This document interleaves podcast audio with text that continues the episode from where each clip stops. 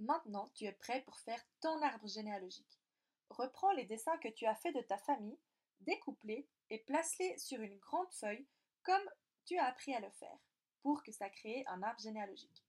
Tu peux dessiner l'arbre autour des personnages. Tu peux aussi ajouter d'autres personnes de ta famille comme tes oncles et tantes, tes cousins, à la bonne place pour qu'ils soient dans la bonne génération. Une fois que tu as fini, tu peux prendre une photo, l'envoyer à ton enseignante ou à ton enseignant et expliquer aux personnes autour de toi ce que tu as fait.